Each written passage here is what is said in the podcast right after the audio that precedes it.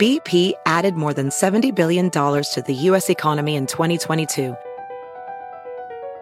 Investments like acquiring America's largest biogas producer, Archaea Energy, and starting up new infrastructure in the Gulf of Mexico.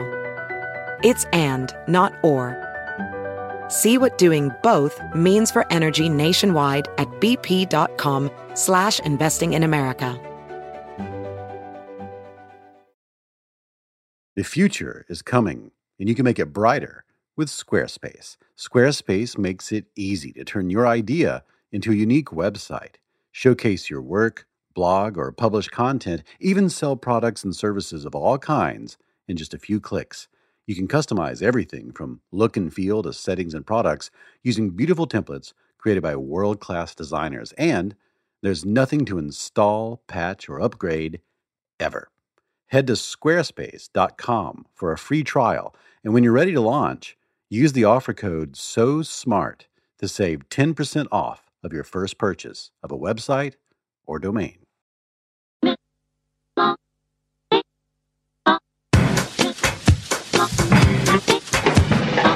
on down into the middle of the partisan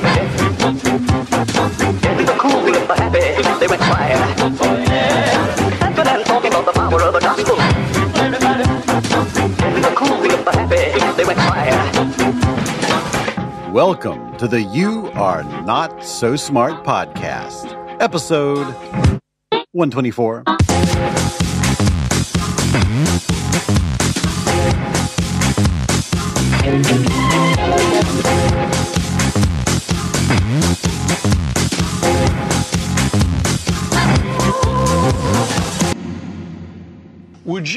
President, meet with the leaders of a country like North Korea? Obama extraordinarily said, "Mm, I'd meet with them. Senator Obama made his intentions crystal clear on the campaign trail. I will meet not just with our friends, but with our enemies. President Obama likes talking to dictators. He would meet with some of these madmen without any preconditions. You know, I'm going to reach out to these crazy people uh, around the world and try to get things done. Yeah.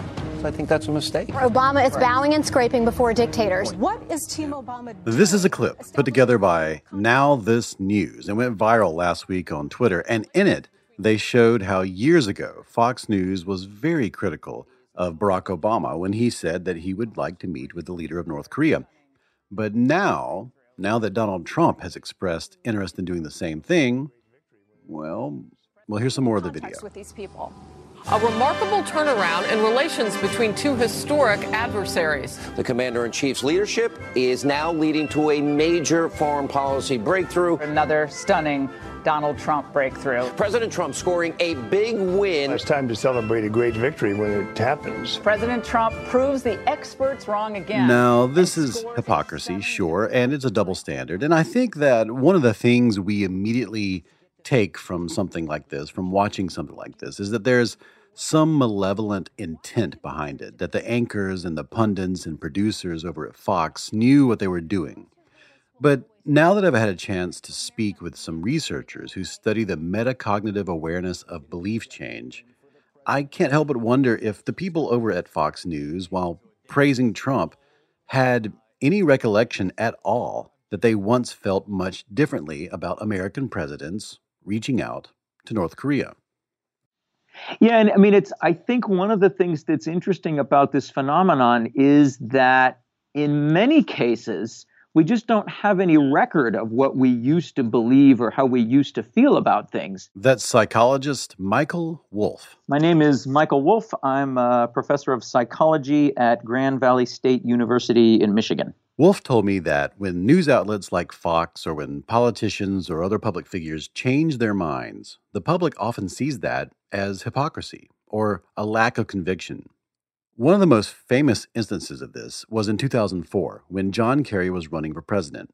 Many of the attack ads called him a flip flopper for saying that he voted for an appropriations bill before he later voted against it. For updating his priors in light of new evidence, the opposition ran ads like this. Never commit to what you believe in. Who will ever commit to you? John Kerry has changed his mind on all these important issues. Now, there's nothing wrong with a little indecision, as long as your job doesn't involve any responsibility. John Kerry has changed his mind time and time again. If you thought you could trust him, you might want to change your mind too. It's a pretty good ad, you have to admit. I mean, it's ridiculous, but, uh, you know, it's politics. But Wolfe says that we change our minds like this all the time. It's just that our changes aren't recorded for posterity. And so we assume that what we believe now is what we've always believed. Yeah, that's right. They, yes, they are documented, and it would be easy for us to convince ourselves that we don't change, but maybe all that's happening is our old opinions are not documented.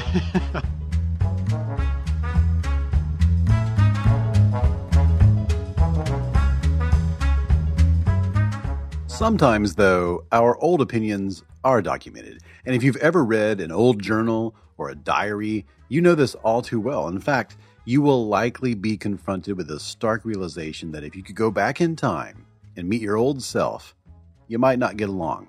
You might argue about the same kinds of things that you argue with other people about today.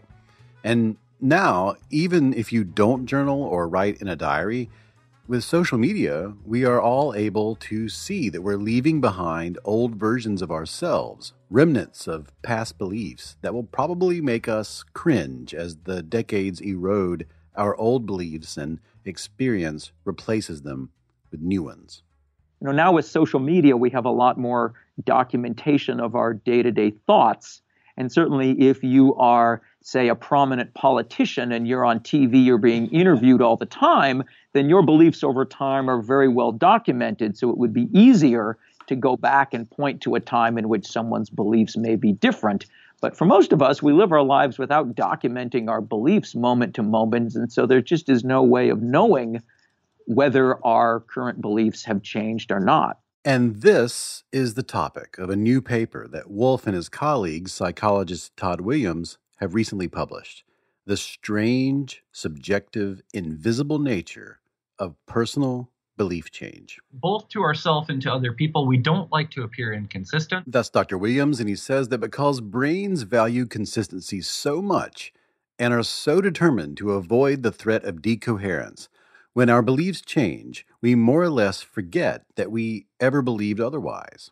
That way, the story we tell ourselves about who we are can remain more or less heroic, with a stable, steadfast protagonist whose convictions rarely waver, or at least they don't waver as much as those of shifty, flip flopping politicians sometimes pointing out inconsistency, say, between a current attitude and a previous one, might elicit what's called cognitive dissonance. And that's just sort of an uncomfortable mental state uh, where we realize that there's an inconsistency between our behavior and attitudes. Cognitive dissonance is a well documented phenomenon in psychology and neuroscience, but one of the aspects of cognitive dissonance that hasn't been researched in any detail is that well, it, it isn't something we always notice. When we feel dissonance between belief and behavior, or attitude and belief, or a belief and the presence of challenging evidence that calls that belief into question, we resolve the dissonance by eliminating one side of the conflict.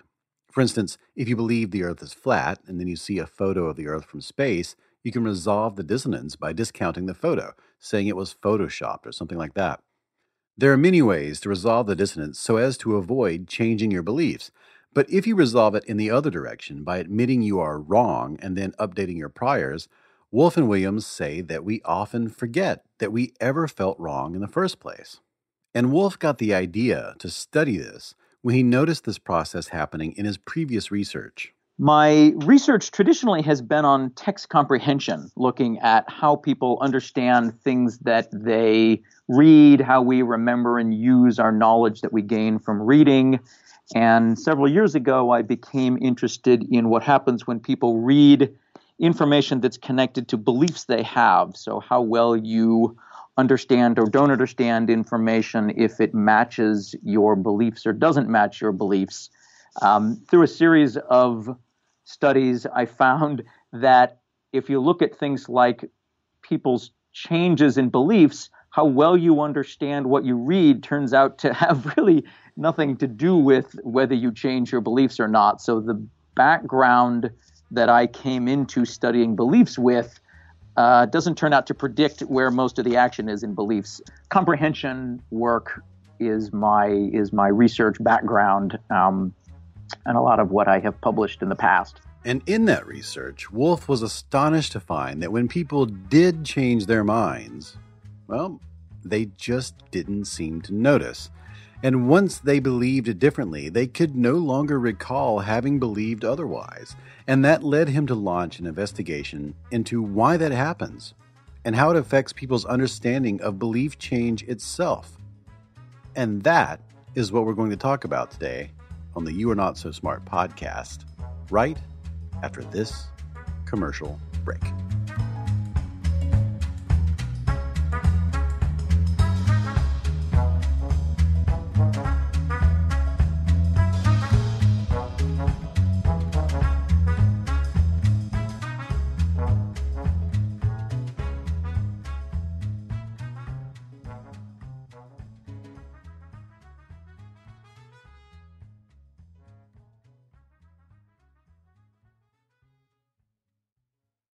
Audiobooks are great for helping you be a better you. Whether you want to feel healthier, get motivated, learn something new, whatever it is, with an unmatched selection of audiobooks, original audio shows, news, comedy, and more, Audible has all the audio you need to start your year on the right foot. Now, you can get both of my books there. You Are Not So Smart and You Are Now Less Dumb are on Audible. And if you want to keep digging into the things we talk about on this show, I recommend some of the books from previous episodes, like The Unpersuadables, The Wisest One in the Room, and The Day the Universe Changed. I just went on a long road trip and I listened to both Alan Watts' The Book and Sapiens, both on Audible. So, seriously, this is a great service, whether it's on your phone, through your car, from a tablet, or at home on an Amazon Echo. You can chew through tons of books while doing almost anything. And Audible lets you switch seamlessly between devices, picking up exactly where you left off. Now, you can start a 30-day trial and get your first audiobook for free. And all you have to do is go to audible.com slash so smart or text so smart to 500 500. That's audible.com slash so smart or text so smart to 500 500 for a 30 day trial and a free first audiobook. Audible. You can do it with audiobooks. Like many of you, I love challenging myself with new and exciting insights about the world around me. And with the Great Courses Plus, I am constantly feeding my curiosity, learning from some of the brightest minds, award winning professors, and experts about virtually anything that interests me. Explore the universe from my living room, improve my math skills while driving, learn to take better photos while on a walk. I have unlimited access to more than 9,000 lectures that I can watch or listen to whenever I want. Now, I want you to check out this course that I enjoyed. It's called How You Decide the science of human decision making. Have you ever wondered why your neighbors painted their front door lime green or wished you could watch TV without reaching for snacks over and over again? Have you ever walked up and down the toy aisles to find a birthday present and left without buying anything just to stop at the convenience store on the way home and buy the only toy on the shelf? You will learn the answers to all of those things, why you did those things. With Dr. Ryan Hamilton, a consumer psychologist who explores how factors such as emotions, social influences, and even evolution affect your decision making. And you'll get the tools that you can use to help improve the decisions that you make in the future. Now, I know you're going to love the Great Courses Plus as much as I do, and for a limited time only, they're giving my listeners a special free month of unlimited access to all of their lectures. You can listen to the science of human decision making for free, but you need to sign up through my special URL. Start your special free one month trial today by going to thegreatcoursesplus.com slash smart. That's thegreatcoursesplus.com slash smart. And now we return to our program. I'm David McRaney, and this is the You Are Not So Smart podcast.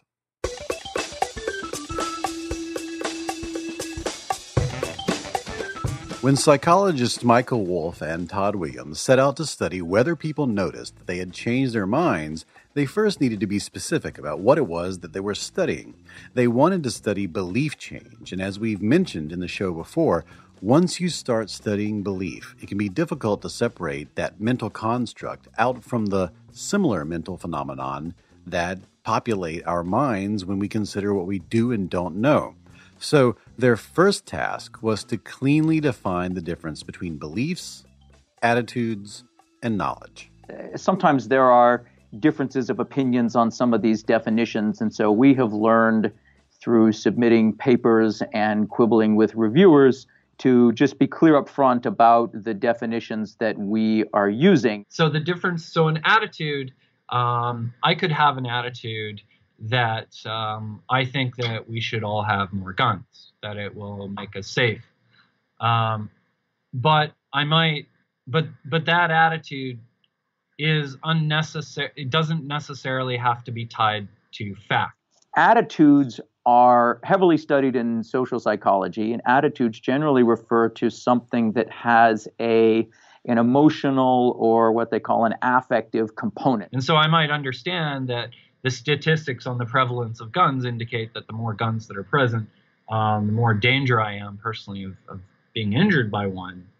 Um, but my attitude is irrespective of the true state of affairs in the world. I might think that homosexuality is genetically determined, but I may have an attitude that I wish it wasn't. I may think, you know what, I wish that people had some control over their sexual orientation, but I believe that in the actual world, people do not.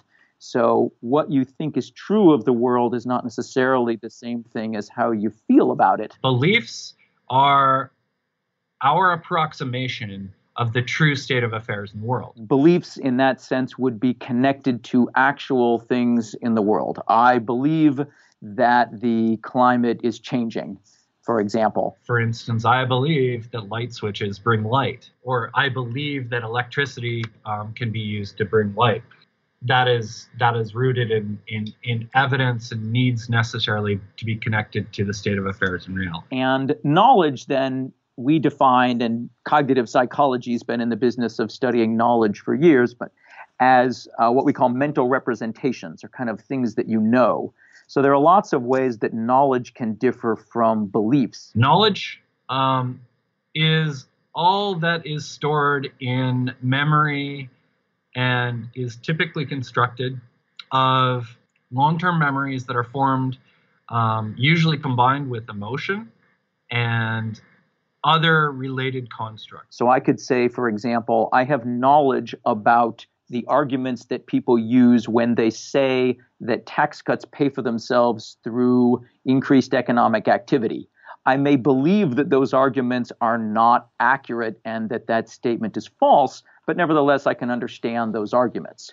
Or I understand that people write stories about dragons and I could tell you about the properties of dragons, so that's knowledge. I do not believe that, no- that dragons actually exist in the world. So our knowledge is that large mass that we have that helps us construct the world. And so attitudes are part of our knowledge of where we stand relative to other people in society. Beliefs um, typically are um, in the in the knowledge bank as well um, that refer to how it is um, we believe the world to function. Anybody who is heavily involved in abortion debates knows the arguments that are used on both sides or on all sides of the abortion debate.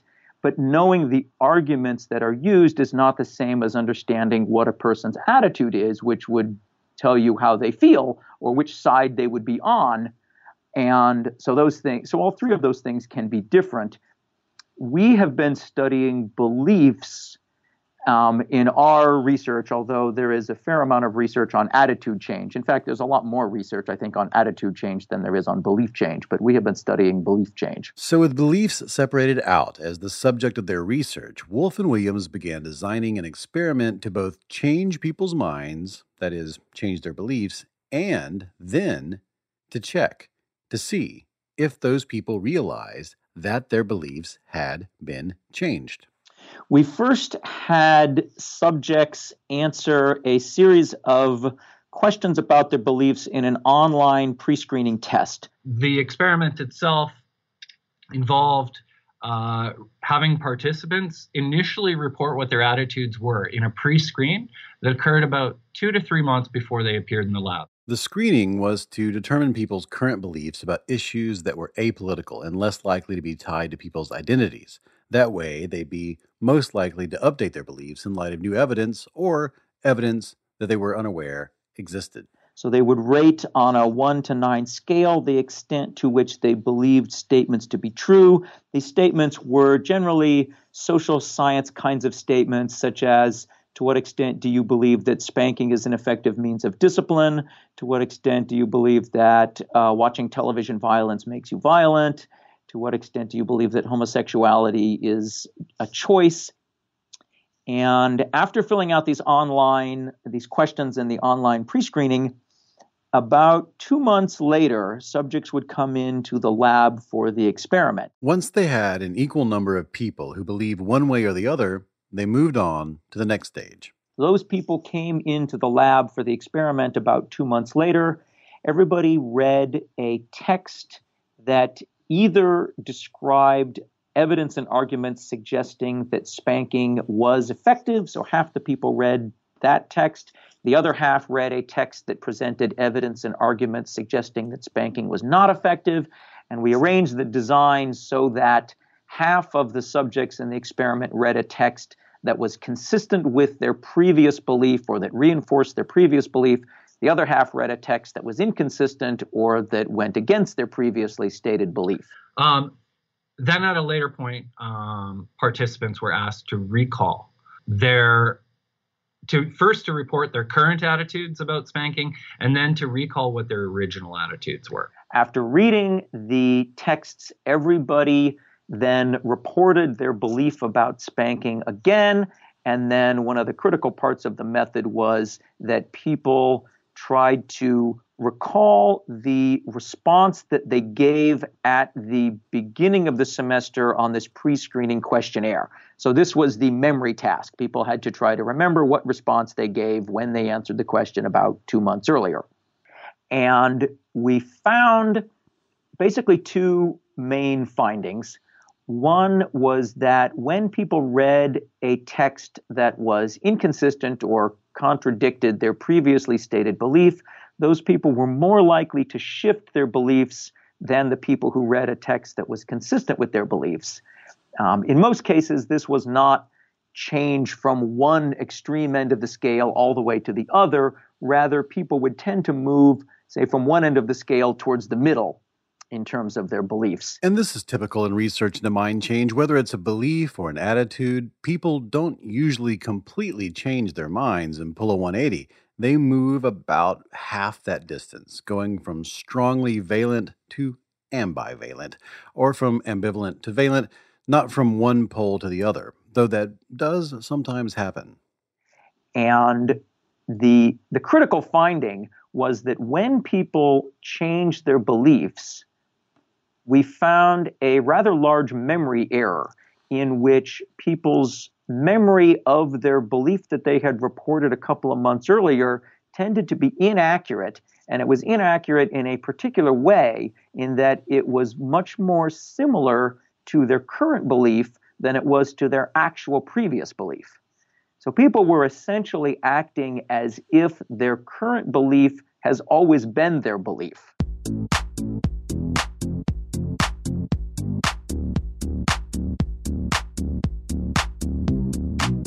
That's right. What Wolfe and Williams found was a new kind of memory error, one that falls right in line with the previous research into memory. We now know, thanks to the work of researchers like Elizabeth Loftus, that memories aren't stored like files on a hard drive or books on a shelf. Instead, the brain constructs memories on the fly, and it constructs them anew each time we ask it to remember. Without anything else to go on, we tend to construct memories that A, are based on who we are now and what influences are pressing on us at the moment, and B, that tend to paint us in the light we wish to be seen in at that moment. If we're feeling good about ourselves, we remember things in a positive light. If we are feeling bad, we remember them in a negative light. Bottom line, memories are stories we tell ourselves based on what we know and feel now, not what we knew and felt way back when we had those experiences that we are trying to recall. What Wolfe and Williams found was that we do the same thing when remembering our old beliefs. We think that people have a generally poor awareness of our belief changes because we think that belief change doesn't work like uh, changes, say, on a belief dial, where if my belief is at one end and I start reading evidence suggesting that it's wrong, and with each bit of evidence I read, I turn the belief dial down a bit, that would suggest that you are aware of your beliefs as they shift. We think that the process really doesn't work like that, that it works something more along the lines of a situation in which when whenever you want to assess your current beliefs, at that moment, you generate a belief based on information that is salient or easily available at the time. People just don't simply have access to those previous beliefs. Um, and that because of that, they are using what other information is available. And so, in many cases, what will be easily available about your beliefs is your current belief or your your sort of long held belief, especially if you know a lot about a topic or if it's particularly important to you, that belief may be relatively stable. But it also could be the case that if you read information or you generate arguments or have a conversation right before somebody asks you to report a belief, and that information is salient or available at the time you generate a belief, that could influence your generation of your belief. And so we think that people just don't seem to be consciously aware of beliefs as they shift, but rather they just construct their beliefs at a particular moment. And then if you want to try to assess whether a belief has changed through a similar process, you would try to construct your memory of a past belief. And that's perhaps a more complicated process because then you are trying to, at a particular moment, construct a memory of what your past version of yourself used to believe. And we think that that process is also a process in which those memories are constructed by information that is salient or available at a particular moment. And one of the things that will probably have an influence over your construction of your past memory of this belief is your memory of your belief at the moment. So we think that under most circumstances, your current beliefs can, at least to some extent, bias your ability to accurately remember what you used to believe in the past. What that has led us to basically is to suggest that um, the reason why people are remembering their previous attitudes as close to their own is largely because they do not have access to that previous attitude. Um, it exists within a lot of uh, cognitive psychology um, evidence to suggest that actually we are pretty bad at remembering things. And when we do remember things, what we do is we reconstruct that memory. That is a process by which we piece things together. There's research uh, suggesting that attitudes are constructed on the fly in the same way. Um, literature from reading comprehension suggests that our understanding of the meanings of individual words, even, is constructed kind of on the fly. So we think of our understanding of individual words often as being kind of like a mental dictionary where you read a word, you go into your memory and look up the meaning of it. But in fact, our understanding of the meaning of individual words seems to shift in subtle ways based on how they're used in a particular sentence in a process that is similar to what we are proposing. So we hmm. certainly are not the first ones to propose this general idea that um, you know, our immediate thoughts or attitudes, our beliefs are sort of cobbled together by what's available. Really, we've been influenced by lots of other work in coming up with this conception that beliefs we think seem to work similarly. We've known for decades that memories are not recalled in a process that is akin to opening up a computer file as you know in which things are exactly as you typed them a few years ago, but rather memories are constructed based on information that is available at the time, various kinds of cues, beliefs about how memory works. And so, in our paper on awareness of belief change, we think that when people attempt to remember previous beliefs, that that process works the same way that it works in trying to generate other kinds of memories, which is that it is constructive and based on information that's available now. And really, I don't think there's any reason to think that trying to remember a belief that you used to hold would act any differently than trying to recall other kinds of memories that are susceptible to various kinds of biases or distortions so, yes, I would say our research is completely consistent with that kind of general conclusion about how memory works. Wolfe and Williams also said that the more you think about what you believe, the more salient your old beliefs will be. And so the more resistant they will be to change. And that's why they chose beliefs that were likely not often top of mind for most people spanking, violence on television, that sort of thing. Though they haven't done the research yet, they think that a change to beliefs tied to tribal loyalty, identity, or your profession will likely be more noticeable. But for all the rest, for the majority of the change we experience, we update what we believe and then we just forget. We simply forget that we ever believed otherwise. And here's one of the most important takeaways from this discovery Wolfe and Williams both say that since we tend to have poor recall for mind change, we tend to think that mind change must therefore be rare and difficult, which can lead to problems. Since we find that people seem to not have very accurate memories of their previous beliefs after they've changed, or people seem to be relatively unaware of their belief changes, you could easily imagine that that circumstance would lead people to think that their beliefs don't change very much, right? If I think my beliefs about taxes or about Russia have been stable over the years, and I don't know whether they have been or haven't been, I could easily convince myself that my beliefs don't change very much.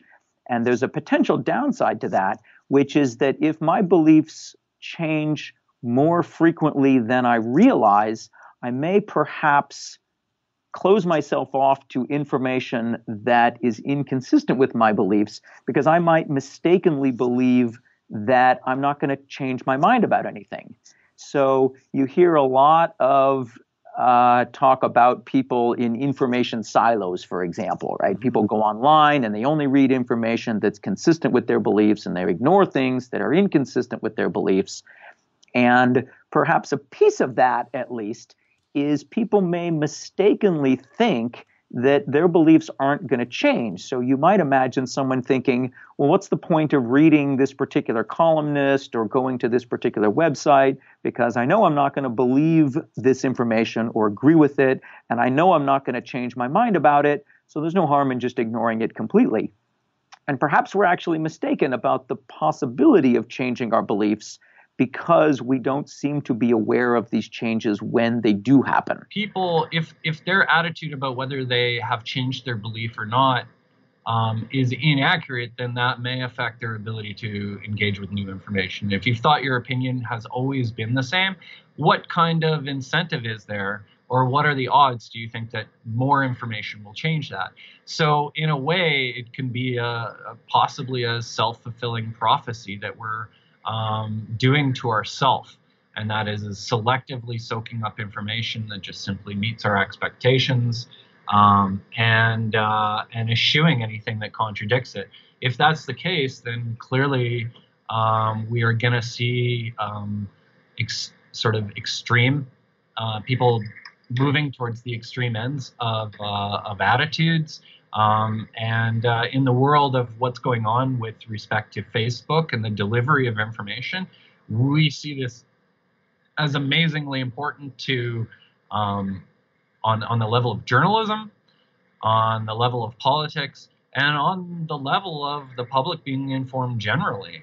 Um, if we're not aware of how beliefs work in the first place, then how can we take measures to ensure that we are attaining, say, the highest levels of accuracy.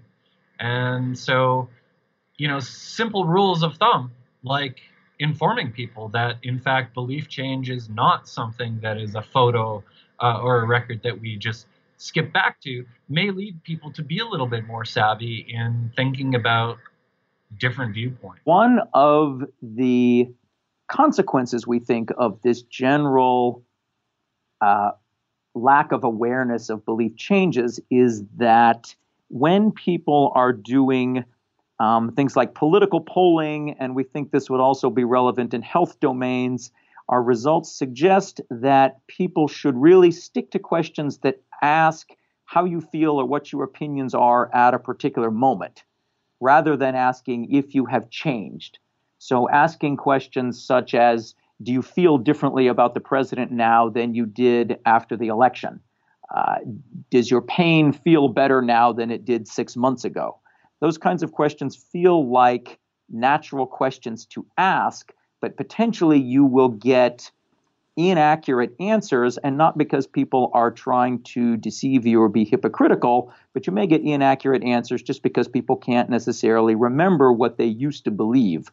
So, in terms of things like polling, I think one of the consequences is that we would do well to ask questions that just stick to how people feel or what their opinions or beliefs are at a particular moment. I think for many people, this will be unsettling. And I'm wondering, how does all this make you feel? I mean, it makes me feel kind of satisfied or hopeful in that it suggests that our beliefs are not so fixed and unchangeable that they can't be helped. Um, that people are open to changing beliefs or open to listening to evidence and considering it, even though we often act like our beliefs don't change. And there are lots of examples of trying to get people to change beliefs and finding that it is difficult or that it doesn't work but it does suggest that we are at least potentially influenced by information that we hear. And so I think in that sense, it's kind of encouraging. I also just find it fascinating because to me, one of the things I love about psychology is any kind of example in which evidence suggests that our mental processes work differently than what we would think if we just kind of introspected.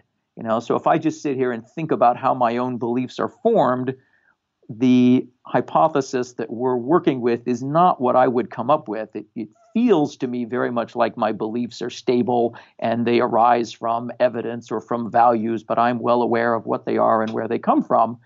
And to suggest that they're maybe more ephemeral or fleeting than I might have thought is just interesting to me because, you know, I love any kind of phenomena in which the predictions or intuitions we would make don't match the evidence. It's yeah. really the things I love about psychology.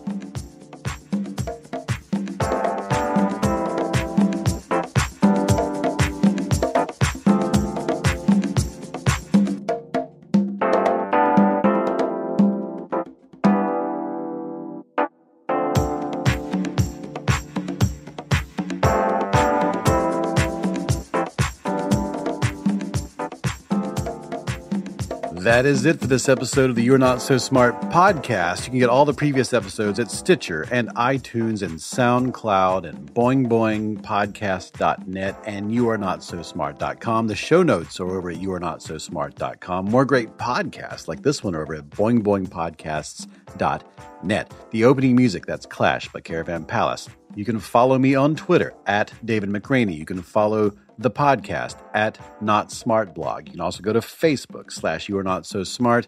You can help make this show better and get the show ad free and get other cool stuff at Patreon. If you've gotten any value out of the show, know that it is a one person operation. So support on Patreon is going to help maybe one day make it more than a one person operation. Any kind of level of support, anything you do, you will get the show ad free. At the higher levels, you get t shirts and signed books and all sorts of other cool stuff. I have so much new stuff coming out in the next few months. Uh, just this next week, I have like 11 interviews, people with books, people with crazy ideas, new research, new fallacy episodes are coming up. And one other thing, I'm going to be in Toronto on April 22nd, giving a uh, live talk about my upcoming book about how people change their minds and don't change their minds. So, more info about that you can find at all the stuff I told you to go to before I told you about Toronto. Okay, see you soon.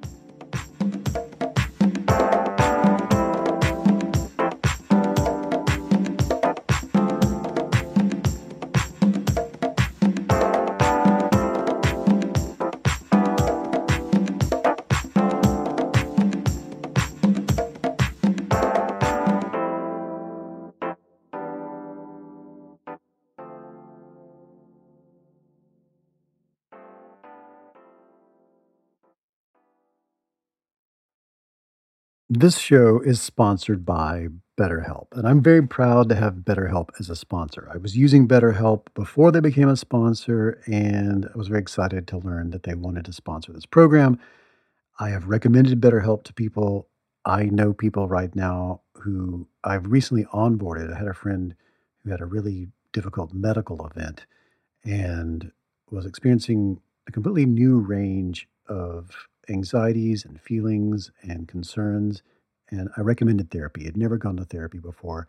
And this helped. Now, a lot of us spend our lives wishing we had more time. And the question is time for what? If our time was unlimited, how would you use it? And the best way to squeeze that special thing into your schedule is to know what is that special thing? What is important to you? What is that thing that deserves to take that slot, that precious time? How do you make that a priority? Therapy can help you find what matters to you so you can do more of it. And if you're thinking of starting therapy, I really recommend giving BetterHelp a try. It's entirely online, it's designed to be convenient, flexible, suited to your schedule. Just fill out a brief questionnaire and you will get matched with a licensed therapist, and you can switch therapists at any time for no additional charge. You can do that several times and really lock in with a therapist that is able to generate with you that dynamic that's so important. I believe you should be in therapy. I believe everyone should be in therapy for a period of time at least in their lives to sort this out. What's important to you? How do you make it work? And you can learn to make time for what makes you happy with BetterHelp. Visit betterhelp.com slash Y-A-N-S-S today to get 10% off your first month. That's betterhelp.com slash Y-A-N-S-S.